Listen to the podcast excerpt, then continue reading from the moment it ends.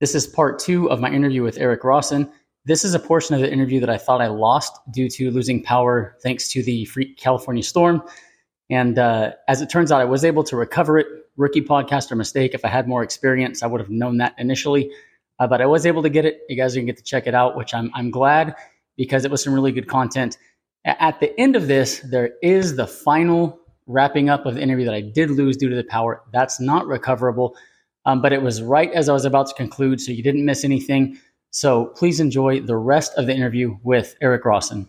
If you're if you're training in very very low rep ranges, it, the, the hypertrophy may not be as good as going a little higher. Um, you know, you're talking one, two, three reps per set, mm-hmm. going up to say five or six. Um, or as you get to the extreme high rep ranges, you start moving away from hypertrophy. Al- although, interestingly, you know, in, in the last few years, research has come out that shows that you can accomplish hypertrophy just as well with low weight, high repetition training or low load, high repetition training, provided those loads are above, I think it's about 30, 30 or 40% of one rep maximum. Mm-hmm. So as long as the loads aren't too small, they are effective for, for hypertrophy. What do, you, what do you think about that? Yeah, and I think that's great research. You, you know, um, the extremely heavyweight, low repetition uh, type of programs are wonderful for developing strength and um, they develop strength better than they would develop um, increases in muscle mass or muscle hypertrophy, uh, because strength is is um, it's a bit of a skill, right? You you can you can practice the deadlift and get stronger uh, be, by learning how to deadlift better. So right. so strength at that level is, is, is a skill uh, adding muscle mass can come from much lighter resistances and much higher repetition schemes than anyone ever thought before. And research that's consistently shown that is very high quality research uh, from some great labs. Uh, and uh, I, I, like it because it has uh, allowed people to consider that, you know, push ups at home could really improve the muscle mass of your upper body. Don't don't write don't write off push-ups, you know, in, in favor of you have to do bench presses. Uh, and, and I think people people sometimes conflate um, you know what they see in the gym with different types of goals. So when, when someone says you can't accomplish that with uh, higher repetitions or body weight exercises, what, what, what's your goal? Is, is your goal to increase your bench press strength? Is your goal to compete in powerlifting? Okay, you need to bench press. is is your goal goal to compete in powerlifting and and you know break a record in in the squat? Okay, then you need to do barbell squats because that's the event. But if if your goal is to increase the size and strength and endurance and overall muscular fitness uh, of your body, then then you can attack that in a number of different ways, and that includes going to the gym uh, and it also includes uh, doing push-ups and, and pull-ups and, and body weight exercises. And, and there's there's all sorts of spaces in between too. You know, I, I have a weighted vest in this office that uh, you know for one pe- piece of equipment, uh, it can completely change what I can do around the house. Right. right. So I can I can squat wearing the vest. I can do push-ups wearing the vest. I can do pull-ups wearing the vest and, and that increases the load dramatically. I, I can also go for walks with the vest on and really increase my energy expenditure. Um, or, or, I can wear the vest around the house while I do housework and, and, you know, burn more calories that way, place an extra load on my bones that way.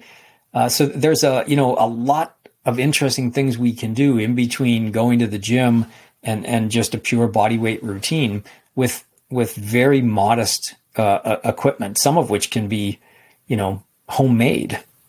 Right. Yeah. I, I think even people who start out walking, like if you take a, a, weight and you suitcase carry that weight, so you hold a weight to one side of the body, start with something that's not very heavy for you, so you can build the stabilizer mm-hmm. muscles and build the base level of strength doing. Then you, yep. you know, then you overload over time. But to me, just alternating hands with a suitcase carry around the neighborhood, even would be great for somebody. And maybe you're going to, don't worry about what you look like. Right? Most people don't exercise. Anytime you're outside doing something, you look like you're an outlier these days. Um, but, you know, to, to your point, it doesn't necessarily have to be the dedicated strength training session and then no. whatever else you're doing. You can combine it with your working out around the house. And w- one thing that I'll be honest about, uh, my training my training sessions are no longer. I mean, I'm 43. I got kids, so it, it's not like I go, okay, time for me to train. Everybody mm-hmm. leave me alone. I need my hour or whatever the case is. So my, a lot of days I'm literally in front of my Traeger, like putting steaks on or whatever, and I'm, I'm literally doing like lunges at the Traeger, or I'm inside, you know, helping my, one of my sons. My son's homeschooled, so I'm inside the house and I'm like helping him with his schoolwork, and like in between him answering problems, I'm literally doing exercise sets on the floor. Mm-hmm. So my my personal training is not this glorious going to battle with the gym or you know this this this session that people sometimes think is is what is required to build a great physique or get results. Yeah, and you know what? You're doing exercise snacks, and and the the cardiometabolic benefits of those uh, are documented. You're improving your health, and you're also maintaining your muscular fitness at a very very high level. Right? You you know I, I have an expression. Um, when when we were young, we planned our lives around our workouts. And, and when we got older, we had to plan our workouts around our lives. Um, exactly. That doesn't mean stop moving. It, it might mean that when I get to the office in the morning, I do push ups before I do email. And right. that, you know, when I work in the yard, I, I, you know, when I when I'm pushing the wheelbarrow uphill, I sprint. You know, or I take the long way around the house or, or I do lunges when I grill, or, or, whatever whatever it is, whatever works for you. Uh, you can really make remarkable improvements in muscular fitness. And uh, like I said, if you're challenging your body several times throughout the day, the, the you kind of get a burst, like an improvement in, in health every time you exercise. And um, you know, there, there are the uh, the beneficial effects of chronic exercise training. You know, working out for an hour hard every single day works, but there's also the benefits of you know doing a five minute exercise snack, a five minute blast of exercise a couple times per day, and stringing all those metabolic improvements together throughout your life. Uh, and uh, I personally find fitting in cardio to be the hardest because I dislike it, and and it just takes time. Right. Yeah, you can't do that plus other stuff for the most. You can, you can right. walk on a treadmill desk, but it's mm-hmm. limited. You, you, can't go on a right. three mile run while you're helping your kid with his homework right. or whatever the case is. You, you, you have, have, to dedicate to yourself to that thing. Mm-hmm. So that's a difficult one to fit in, but I find that fitting in snacks of exercise throughout the day, you know, consciously, you know, taking the stairs and moving up the stairs quickly uh, is is the way. Uh, at least at this point in my life, that's become the way is, is not to be idle. Is to keep moving and to not convince yourself that uh, what you're doing is not as productive as what you could be doing in the gym by staying on the elliptical for an hour. Yeah, well, there was recent research in, out of London, I think. Um, I can't remember the university, but they, they took office workers and they had them do all out sprints on a cycle mm-hmm. For three minutes of active. I mean, you have it was it was like 30 second burst and then a few minutes slow pedal 30 second mm-hmm. burst if i remember correctly but they were doing three minutes a week of yep. active bursts and it made significant measurable improvements in in their their you know when they did lipids i'm sorry when they did um biomark uh, their biomarkers from like blood pressure they did blood work and they looked at all these various things and they saw improvements across the board so i thought it was and i did a video about it at the time but i was like man three minutes a week like literally mm-hmm you can move three minutes a week with intention. I mean, it was intense movement, but that's if three minutes right. a week can improve your health, then you know, and you're talking about doing these things throughout the day. So you're doing them several times a day, and then that many days a week. Even if you never had a structured exercise session, like that's going to have a huge impact on your health. Yes, and and it's you know we're, we're at the point where um, all of the physiology that we've studied and all of the physiological knowledge we've acquired, it, it's it comes down to human behavior. So how can I modify my behavior? How can I help you modify your behavior? And if some of these things appeal to you, then uh, you know we're on the right path. So something like you get to the office and before you check your email, you do push-ups. They could be modified push-ups. They could be five push-ups. They could be a hundred push-ups. What you know, working at your level, but right. the habit becomes before you get stuck on your computer, before you get in your chair, you do your push-ups. Or, or maybe at the end of the day, before you get in your car for your commute home, you do you do push-ups then, or you do ten squats, or, you know, um, before you go to lunch. Uh, for, for, me personally, I, I, find that most of the time when I think I'm hungry, I'm just bored. And if I can discipline myself into doing some sort of movement before I eat, I, I never, I never want to eat after that. You know, so for me, if I, if I say, okay, I'm going to go upstairs and look for peanut butter, um, if I drop on the floor and do 20 push-ups and I stand back up, the, the craving, if there, if there was a craving, it's gone now. Uh, so those little exercise snacks throughout the day, those little exercise breaks are, are enormously beneficial. And I think they fit better into most working people's lives and, and most parents' lives. Yeah, well, I think what goes along with what you're saying is, and this is something that when I was younger, I didn't, I wasn't in this camp. And as I've gotten older, I, I kind of switched sides mm-hmm. as, as more research, you know, came to light. But the amount of resistance exercise volume that is needed to elicit a, a good response is not high. And one of the things I see happen online is there's a lot of arguing and bantering about optimal, like, oh, this is the optimal rep scheme or this amount of right. volume is optimal. And the thing is, and I, I, think this is a really important part, and maybe you can kind of chime in being being the expert. Um, the amount of total volume. So let's talk sets per week. Let's talk hard sets per week. The amount of hard sets per week per muscle that someone needs to perform mm-hmm. to get a, a great result or an optimal result, you can still get that great result, if not optimal, on way fewer sets than the optimal. So online, I see a lot of arguing over what's optimal, and then people wanting to mm-hmm. structure their resistance training for optimal. But for most people, it, you know, you, you can do half the number of sets per week or less and get yes. the majority of the possible gains in, in, in the bodybuilding world, people are willing to train an hour and a half or two hours every other day or every day to squeeze out that extra 5%. And I think it's important for the normal person, the average listener, to realize that I'm going to get most of the benefits of resistance training. I'm going to build most of the muscle mass from doing a few hard sets per muscle mm-hmm. two times a week. I don't need to. So, can you kind of just talk about the difference between optimal and good and, and what the disparity in the amount of volume that's required to get to reach those things? Sure, and and I think um, this is one of the things that hasn't changed about uh, the resistance training game over the years is that we're we're all chronically overtrained, and we're we're constantly comparing ourselves to the wrong person, which is bad enough, an individual, or the wrong groups of individuals.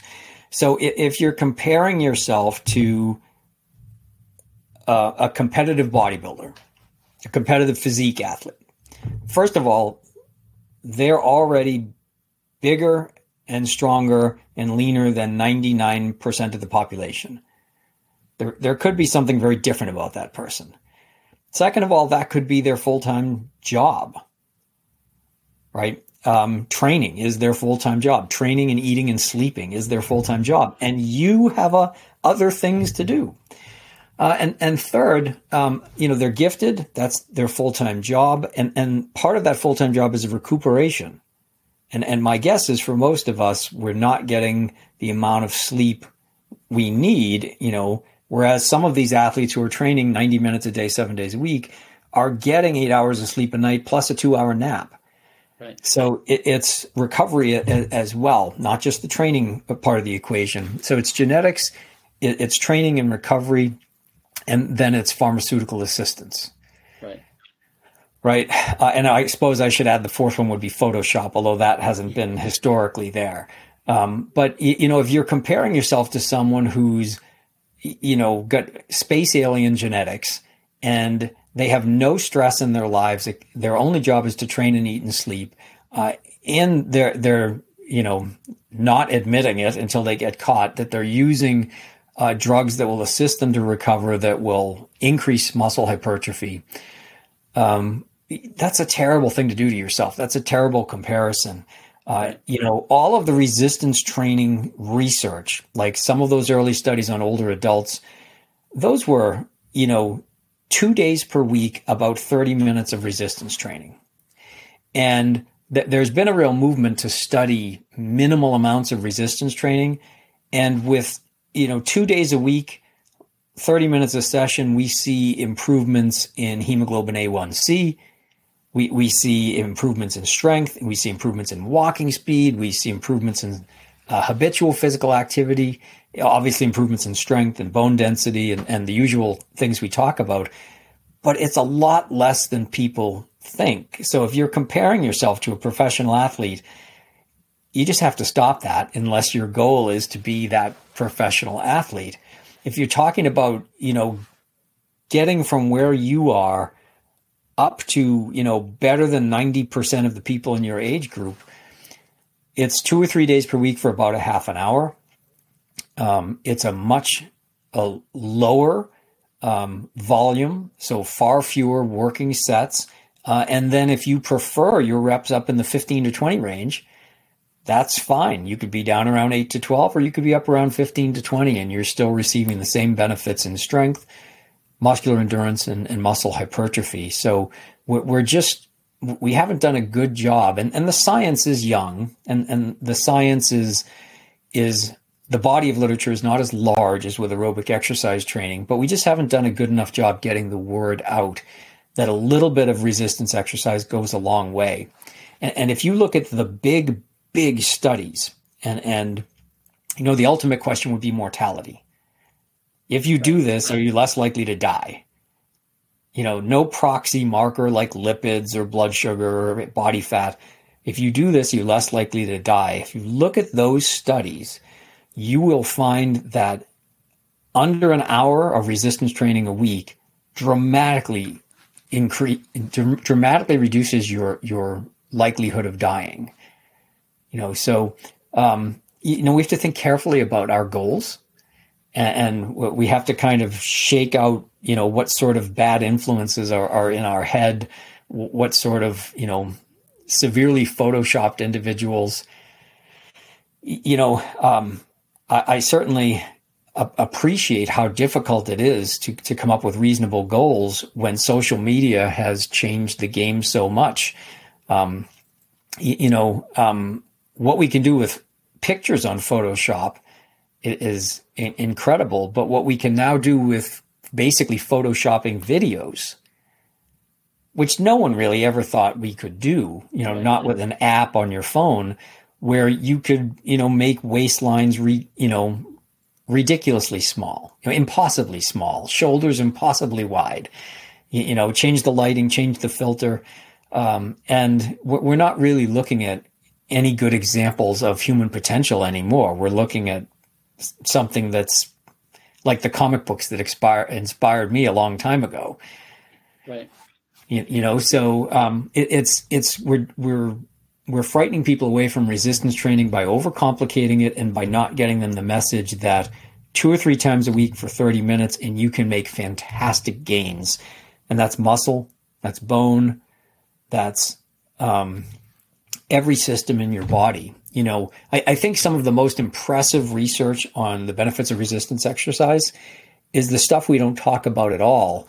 And that's the improvements in mental health right? There, there are two incredible meta analyses.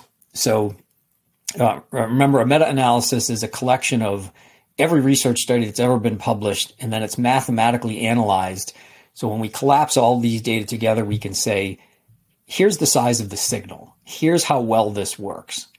And if you look at the meta analyses on resistance exercise, not walking, not cardio, just resistance exercise on anxiety, or resistance exercise on symptoms of depression, it's phenomenal. The signal is so large, it, it almost makes me think that not prescribing resistance exercise to improve mental health is almost it, it's almost negligent. It, it should be standard. It should be standard of care. And and you know, I think resistance of exercise should be standard of care when you know someone's leaving the hospital i think there should be an exercise prescription I, I, think it should be part of a lot of treatment plans but it's a lot lower volume than people actually think and, and i think social media has made that message harder to get out there Yeah, that that's one of the things that I try to stress. And I, I mean, I posted something this morning on Twitter, and I already got people like kind of fired up a little bit. But I, I basically said, I said that you're because I've looked over the various data that are out there, and you know, not a scientist, but what I, what I'm looking for in this particular instance is when they take a study and they look at people performing one set of an exercise. Now, I want to make sure these are high intensity sets, that they're, mm-hmm. they're, they're high effort sets rather. So these are like, you know, hey, one set to failure versus three sets versus five sets, or at least close proximity to failure. You can you can see where set one, so the group that performed one set, they'll yield like somewhere in the mid 60s to 70 percent. Uh, at the end of the study term, they'll say, oh, they gained this much muscle mass, right? Then they'll compare it to set to, to group two, which is say three sets, and they'll find that group one gained almost 70% of the, the total possible or, or, the muscle mass that the highest gaining group did which yeah. maybe is the five five sets per per exercise group so it's like okay you can do five times the volume of this other group and you can gain 30% more muscle mass but for a normal person to net 70% of the total possible gains in one set it's like dude mm-hmm. you could lift for 15 minutes you could literally do let me do my push-ups. Let me do my my pull-ups if I can. Right. If I can't do pull-ups, let's do something with the resistance band. Doesn't matter. But it's like I could just go through and do a circuit of these eight exercises, and I could literally be in and out in 15 minutes, and mm-hmm. I could net 70% of the gains. And like that's the message I try to get across. So, like my own mother, um, she passed away two years ago, and she was 76, so not old um, to, to, to die, you know. And she retired uh, in in her early 60s, and after retirement, she was a hairdresser, stood on her feet all day long. She became very sedentary, and it was a rapid decline in musculoskeletal health. She had osteoporosis, and she ended up having to go through like multiple marathon back surgeries. It was it was all bad. And I told her for years after she retired because I could see it happening. Her posture was falling apart. I was like, "Mom, you have to be physically active. You cannot just lay around all day. Like you, this." And I I saw her literally go from this strong woman mm. to just frail, frail, you know. And then ultimately, like I said, she passed away um, of pneumonia. She wasn't strong enough to, to beat it. Um, but it, she, you know, she had this script to go to physical therapy, and it was like not close to the house and all this stuff. And I was trying to tell her, I was like, no, wall push-ups right there at home. Like it, it, it can be so so simple to institute, and I just see all these barriers. So that's one of the reasons why I try to help people realize, like, no, one one set is great if that's what you got time to do. Two sets, if, when I look at these studies, if you do two high effort sets, so try hard, get close to failure. I mean, you, you got to put effort into these sets, mm-hmm. but you do two sets per exercise, and you get like 80% of the total possible gains. So let, let's take a year. Somebody trains for a year doing five sets or whatever of, or, you know, the, the optimal, quote unquote, optimal exercise prescription, and they gain 10 pounds of muscle in a year. Another person does the first two sets, yields 79, 80% of the gains, and they gained eight pounds of muscle. No one can see a difference. Like, yeah, technically, the, mm-hmm. the person with the optimal program got better results, but it wasn't that much better. Like, you could have done two sets and you could have got great results. So that that's, you know, I think the overarching theme I think for this conversation for people is like, don't erect these walls in your mind about mm-hmm. why this isn't going to work or that's not going to work or my program is not the best. Like, that, it doesn't even matter. Just put put a high effort into a couple sets two times a week. Mm-hmm and you're going to get the lion's share of, of the progress. If not optimal, it's going to be damn good. Absolutely, and you know, um, and and consistency. You do it and, and right, you keep doing it, and and that's why another reason it has to be enjoyable or bearable. Uh, but you know, we have to design exercise programs that are sustainable. Uh, and a, a, very small amount of work offers major results. It, it really reminds me of, of the you know, the protein discussion, which is, you know, should I have whey protein concentrate or whey protein isolate? And if there's a difference there, it's tiny.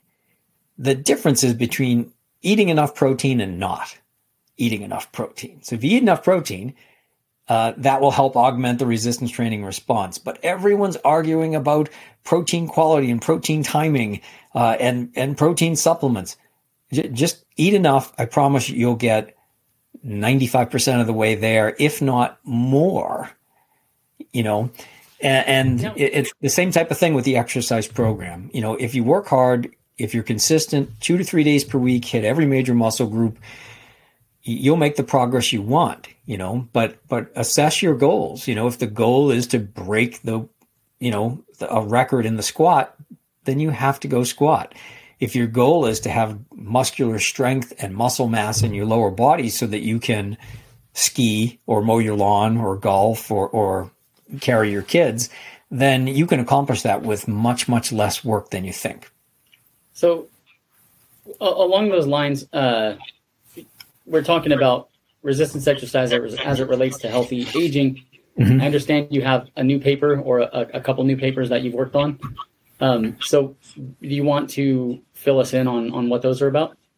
Well, I think uh, we, have touched on a, a, bit of it already, and and that is um, that um, we're trying to bring people around to the concept that we shouldn't be recommending people do aerobic exercise training and also resistance training.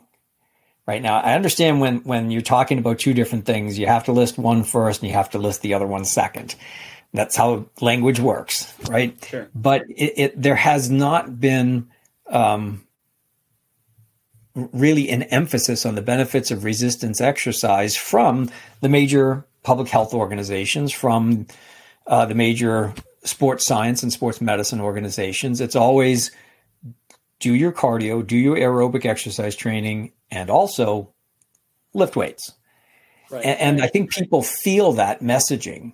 And I, I think, you know, there's some biases in there, but the fact is there's a massive amount of literature on the beneficial effects of aerobic exercise training and improved cardiorespiratory fitness. And there is a much smaller, although rapidly growing body of literature on resistance exercise and the benefits across organ systems, uh, you know, uh, uh, across all systems, you know, and, and, you know, for the past 25 years, we've just been talking about resistance exercise and muscle and maybe bone once in a while.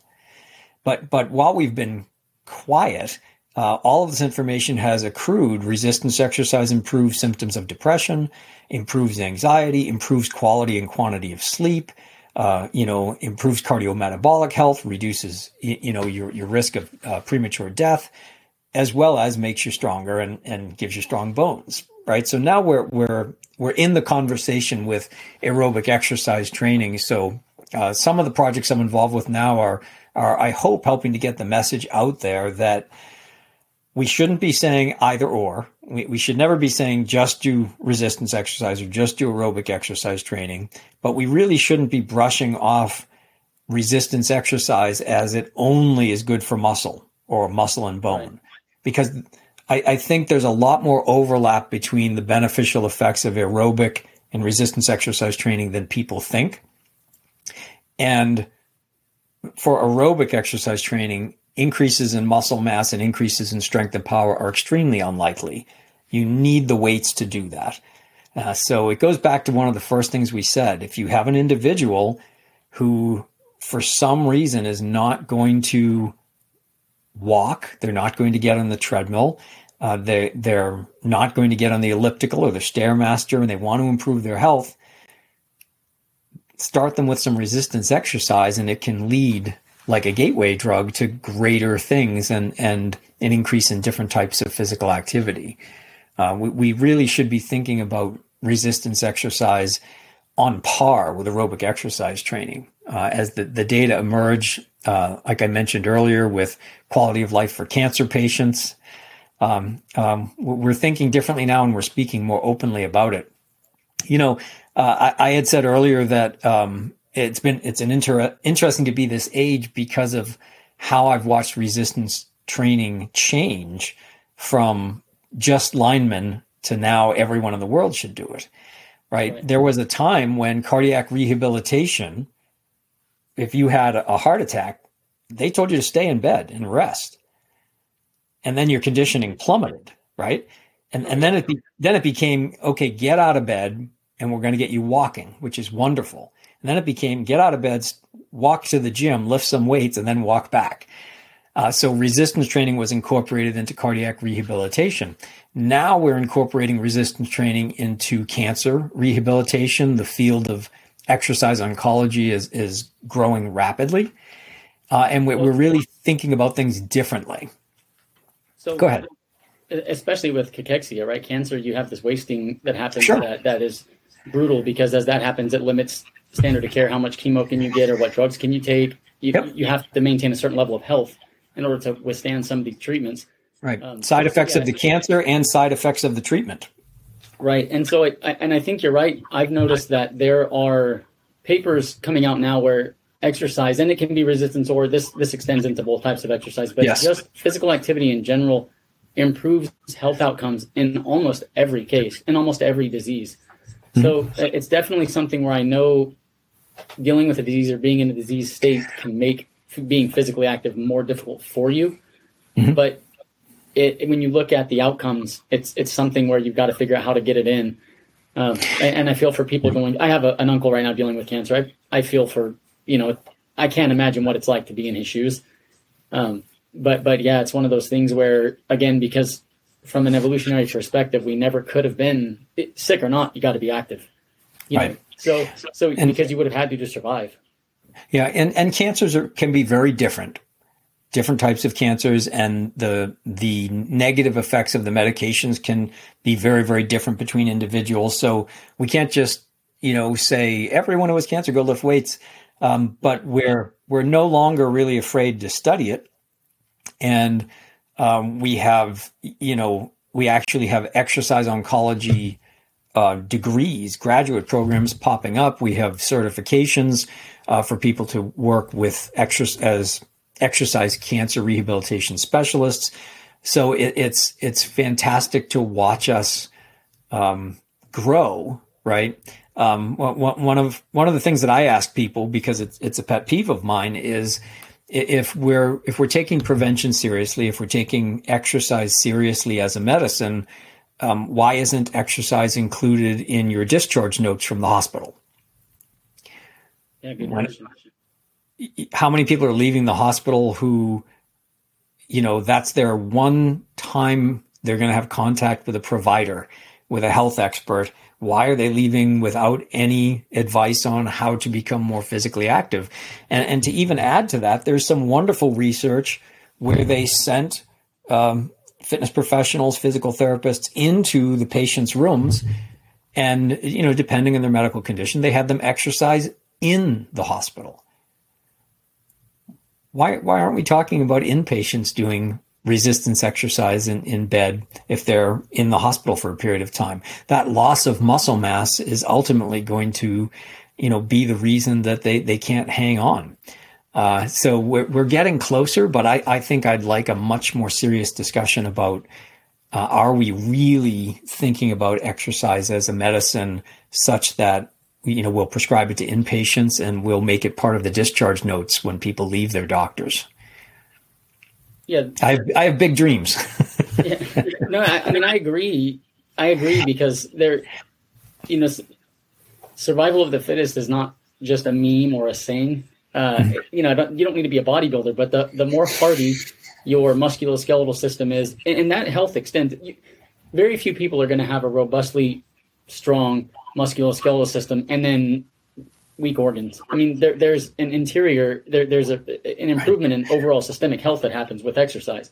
Right. So, so even if even if you get sick, your ability to survive the illness or survive the side effects of the medication could be improved from a physical activity program.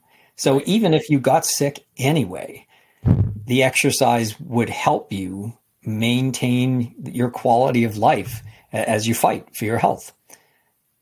I just have I'm I'm an unbelievably biased exercise physiologist. I have nothing but good things to say about exercise. I mean, it's side effect free, so can't help it. My students, I'm sure, are sick of hearing it day after day. That every lecture winds up coming back to exercise is good. Keep doing it. Yeah. So one of the things I wanted to touch on before we wrap up is so I, think people are now keenly aware that creatine benefits resistance mm-hmm. training pursuits, right? If, if anything you do that is explosive in nature, creatine's going to have, or, or strength based in nature, creatine's going to have a benefit. But I've also seen some research to show that endurance athletes who supplement with creatine, their performance at endurance sport doesn't improve, but their recovery from endurance sport actually improves. So they're able to get back to train more quickly um, so, which I found that to be interesting. but also there's emerging data showing that there are cognitive benefits to creatine supplementation. And these things may not, if you eat meat, if you have a certain base level of creatine in your diet, perhaps those things won't actually apply to you. But for people that are vegetarian or uh, an aging population, and maybe that's mm-hmm. tied to them not not eating as much, so they're not consuming as much animal based protein. Um, but can you maybe touch on the benefits to creatine outside of strength training because I think people understand that hey, I'm strength training consistently, creatine will benefit me. But in what other ways might creatine benefit somebody um, based on on your research? Sure, and and we can come back and do a, a whole couple of hours on creatine. Yeah, there's there's always more to talk about with creatine. So um, your you know your muscles are already filled with creatine. You you consume creatine in your diet. Your body manufactures it too if you take creatine supplements, you can increase your muscle creatine levels. And then any sort of exercise challenge that resembles high intensity sprinting. So it, it could be a set of push ups or it could be an actual sprint or it could be, uh, you, you, know, team sport activity, intermittent activity. Any of those things um, can benefit from having more muscle creatine, uh, which you can achieve with supplementation pretty easily.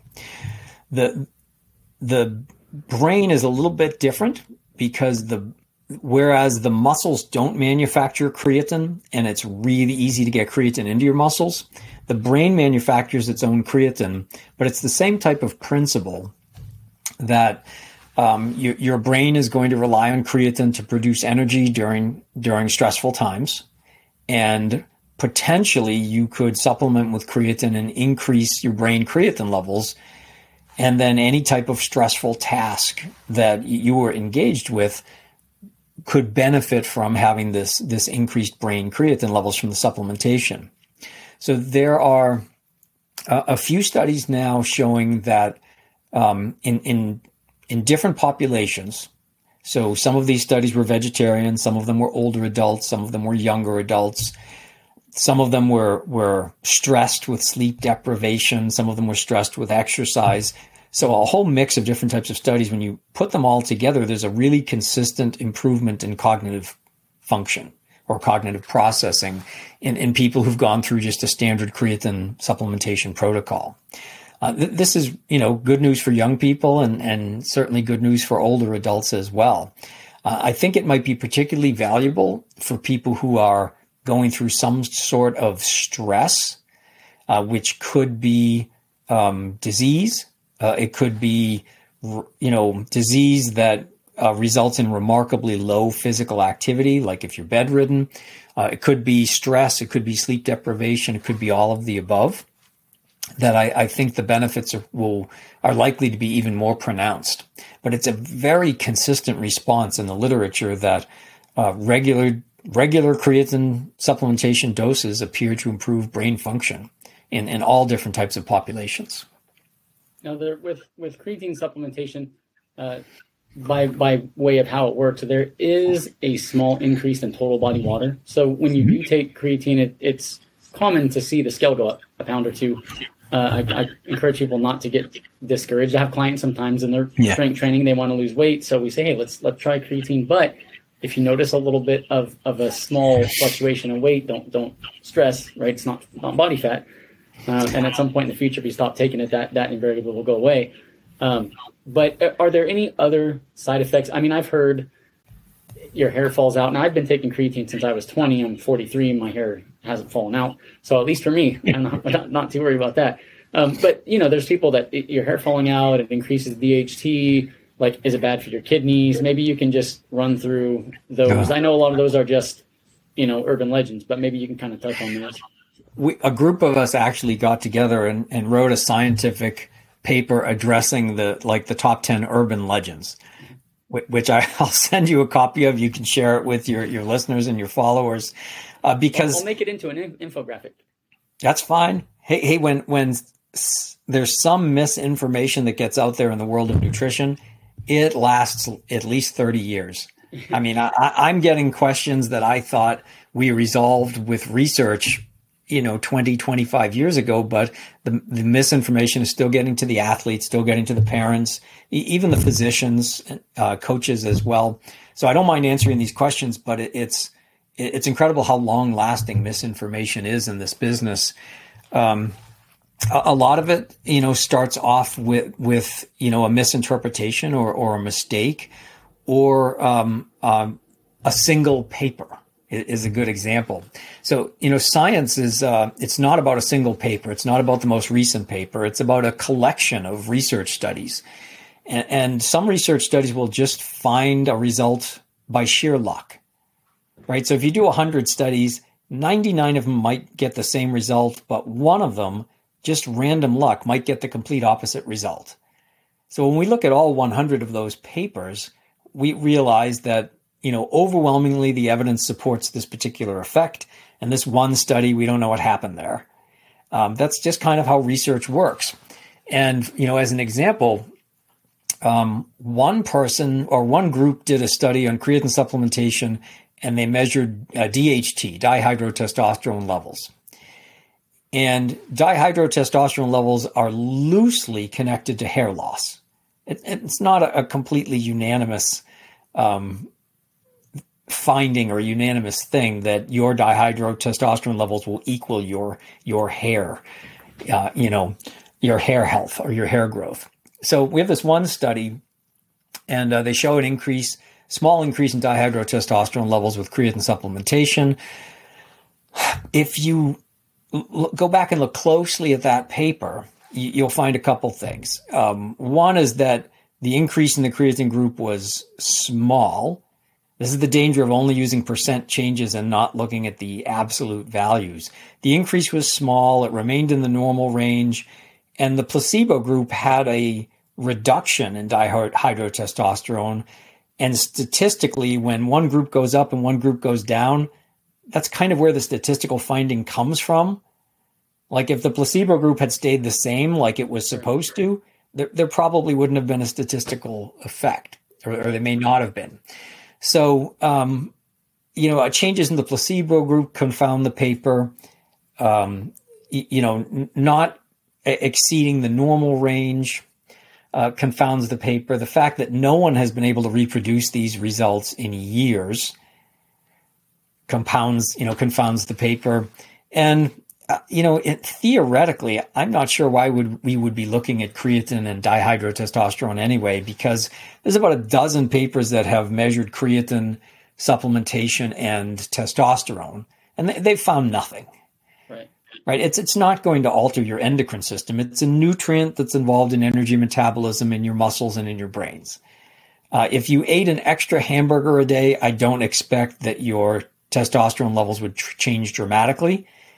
And, and, I think your testosterone levels are the feeder for your dihydrotestosterone levels. Right. So, how did dihydrotestosterone levels go up, but not? Uh, how did DHT go up, but not testosterone? I don't know. Why didn't testosterone go up in any of these other studies? Probably because it doesn't make any sense that it should. So right. the, the data were always interesting for that brief period of time. But here we are years later, and we have enough data to say, I, I don't really believe there's something happening here. I know there's an ongoing study that's supposed to be addressing this actually from a hair perspective. However, one measures, you, you know, uh, hair growth or hair loss. That's that's outside of my domain. Uh, but but really, the whole uh, creatine and hair loss thing is, is, as far as we know now, based on many studies, it's it's much ado about nothing. One study that that you know gave us some interesting findings, but has never been replicated, and on its own doesn't make too much sense. And then the creatine and kidney damage or whatever. yeah, and, and another you know a, another bit of misinformation. So. Uh, sometimes misinformation comes from social media. Sometimes it comes from the news, and sometimes it comes from medical journals. So, um, two investigators published a case study.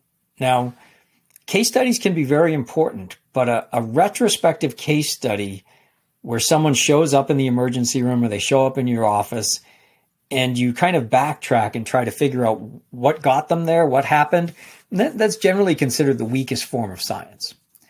Right. Right. So, um, you know, a case study shows that someone had elevated creatinine levels the person already had creatine disease. Cre- excuse me, the person already had renal disease. They they were taking a, a medication that's incredibly nephrotoxic, and, and they were on creatine supplements, and their urine creatinine levels increased, which would happen if you ate a big steak. Right. Right. So that turned into this guy with kidney disease taking this awful medication was on creatine supplements, and creatine supplements caused his kidney diseases uh, to get worse. When you look back at that case study, you, you'll think, wow, this is really not the highest quality science we can do here. Right. And, and, of course, that, how'd they make yeah. that jump? So since that time, there's been multiple clinical trials on all different types of populations, patient populations, athletic populations, uh, general population to show that creatine supplementation does not um, cause renal dysfunction. Creatine supplementation does not uh, does not even increase markers of kidney dysfunction uh, like creatinine excretion under most cases.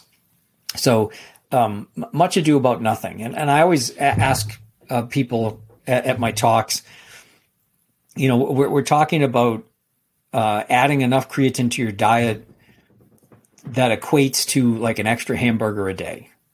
Are you really that frightened by an extra hamburger a day that you, you think your kidneys would just collapse? It doesn't make much sense. So took us 10 or 15 years of good good quality studies to say that this case study that started it all probably shouldn't have been published and uh, certainly spoke beyond the data that were, were you know available at that time.